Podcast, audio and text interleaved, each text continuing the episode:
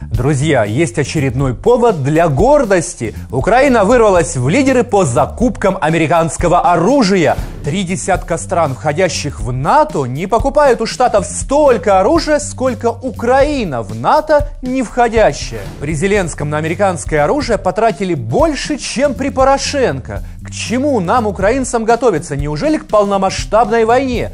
Только ли с Россией или с Китаем тоже? Попробуем разобраться. Меня зовут Глеб Ляшенко. Поехали. Эту прекрасную новость мы узнали благодаря американским СМИ. В докладе Агентства США по оборонному сотрудничеству сказано, что Украина вышла в лидеры среди европейских стран по объему закупок американского оружия.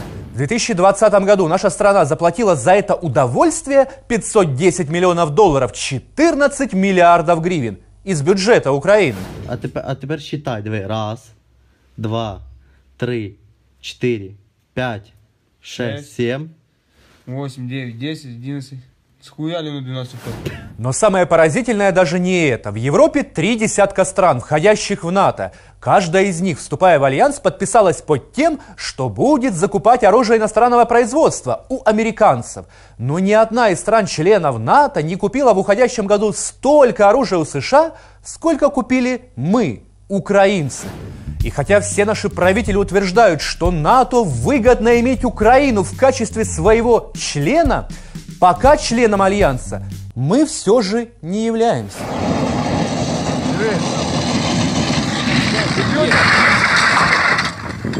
Сука, долбоёбы. Активно взаимодействовать с НАТО мы начали еще при Ющенко, а при Порошенко углубили сотрудничество с Альянсом до невиданных масштабов. Казалось бы, куда уж глубже.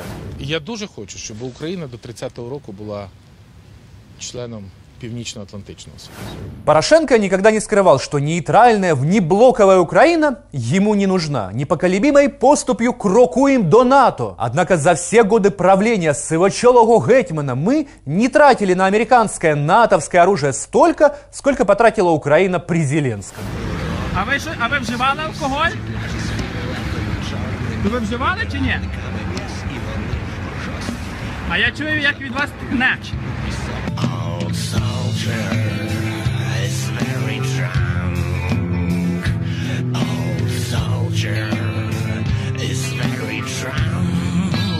В 2018 в последний год правления Порошенко Украина купила американского оружия на 273 миллиона долларов. А в этом году мы потратили из госбюджета 510 миллионов. То есть при Зеленском, которого народ выбирал как альтернативу Порошенко, данная статья расходов выросла почти вдвое. Время изменилось, и теперь Зеленский считает, что НАТО символизирует безопасность и стабильность, и западные страны должны помочь Украине обрести эту стабильность.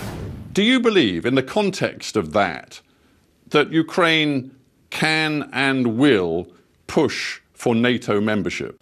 Чесно кажучи, нам ми сьогодні вже стали партнером з е, розширеними можливостями, партнером НАТО з розширеними можливостями. Ми йдемо до НАТО. НАТО це безпека е, в нашому е, регіоні. Ми це зрозумі... ми це розуміємо. Тому у нас так це правда. У нас потужна армія. У нас армія 200 тисяч. Ми оновлюємо техніку, але Цього замало.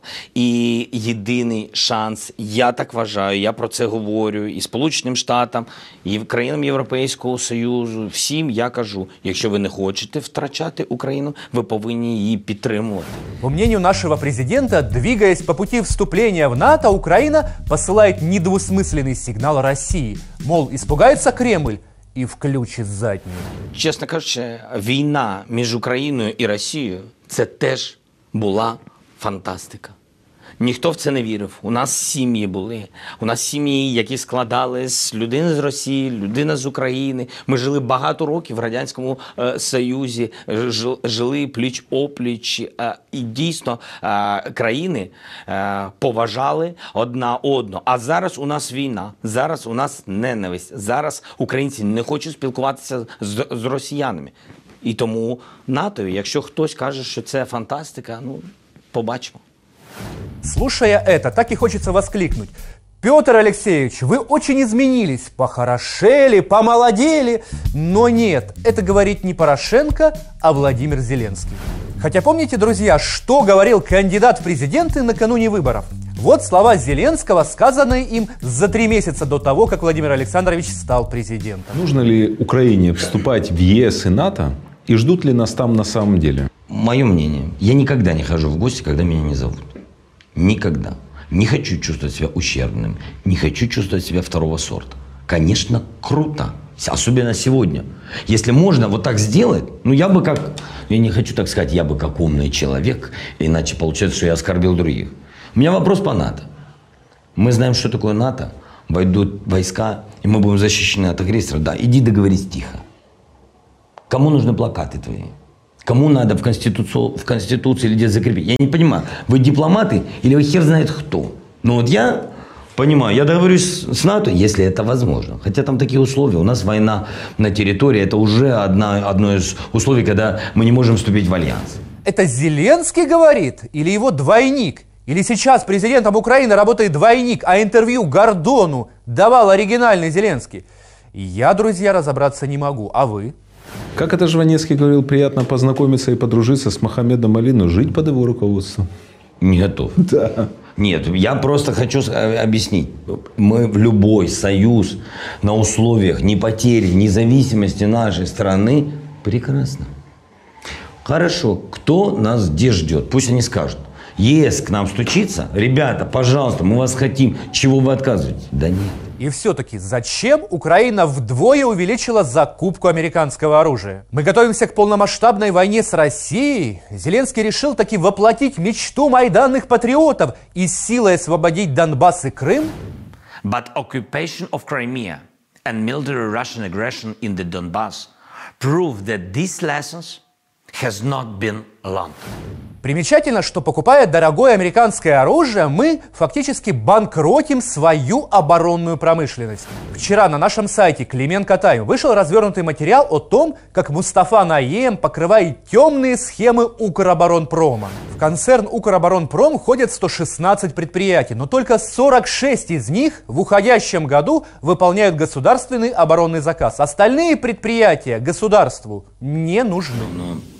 Концерту Укроборонпром, до державного концерту Укроборонпром, до державного концерту Укроборонпром. До державного концерту Укроборонпром. В 2020-м доля Укроборонпрома в государственном оборонном заказе самая низкая за последние пять лет.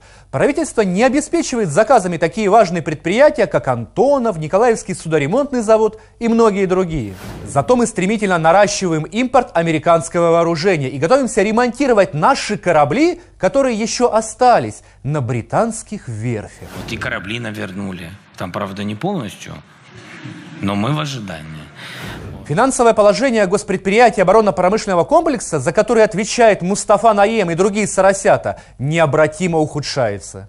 В этом году Николаевский судоремонтный завод подал заявление о признании себя банкротом. В октябре суд открыл производство по делу о банкротстве завода, накопившим долг перед бюджетом в 105 миллионов гривен. Сумма не такая уж и большая, и эту проблему легко можно было бы решить.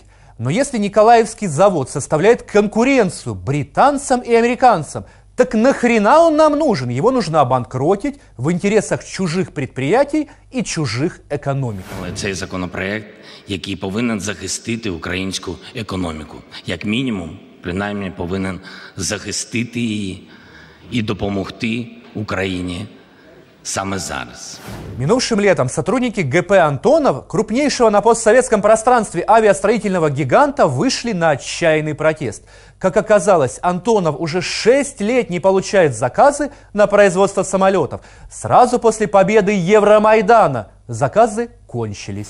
Понятно, что отсутствие заказов у Антонова – прямое следствие внешнего управления Укроборонпромом, производственные мощности которого конкурируют с аналогичными на Западе. Наша власть видит проблему и быстро ее устраняет. Помните, друзья, историю с предприятием Motor Sich? Китайцы хотели по-крупному в него инвестировать, но американцы по старой дружбе предупредили нас, что китайские инвестиции могут навредить национальной безопасности Украины. Помощник президента США Джон Болтон даже в Киев прилетел. Так они любят Украину. Я бы сказал, что Украина добилась прогресса в отношении, безусловно, очень важного партнерства. Что касается двухсторонних отношений между Соединенными Штатами и Украиной, то у нас очень тесные связи. В рамках этих очень тесных связей Джон Болтон пригрозил Украине заморозкой программы военной помощи и приостановкой поставок оружия и боеприпасов. В итоге антимонопольный комитет Украины запретил продавать акции предприятия Мотор Сич китайским инвесторам. Но вот скажите мне, друзья, хоть что-то из вышеописанного соответствует национальным интересам Украины? Найдется хотя бы один болван, который скажет «да», мы добровольно гробим свою промышленность, зарываем остатки экономического суверенитета, лишаем работы людей, украинцев, не получаем доходы в бюджет.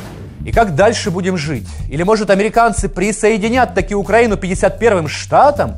Знаете, друзья, я не знаю ни одного американского губернатора, который был бы более лоялен Вашингтону, чем президент Украины. Любой президент Украины. Украина не Европа. Украина – це Америка. Комментируйте, друзья, подписывайтесь на наш канал и вступайте в клуб друзей Клименко Тайм. Будьте с нами, узнавайте правду. Увидимся на Клименко Тайм.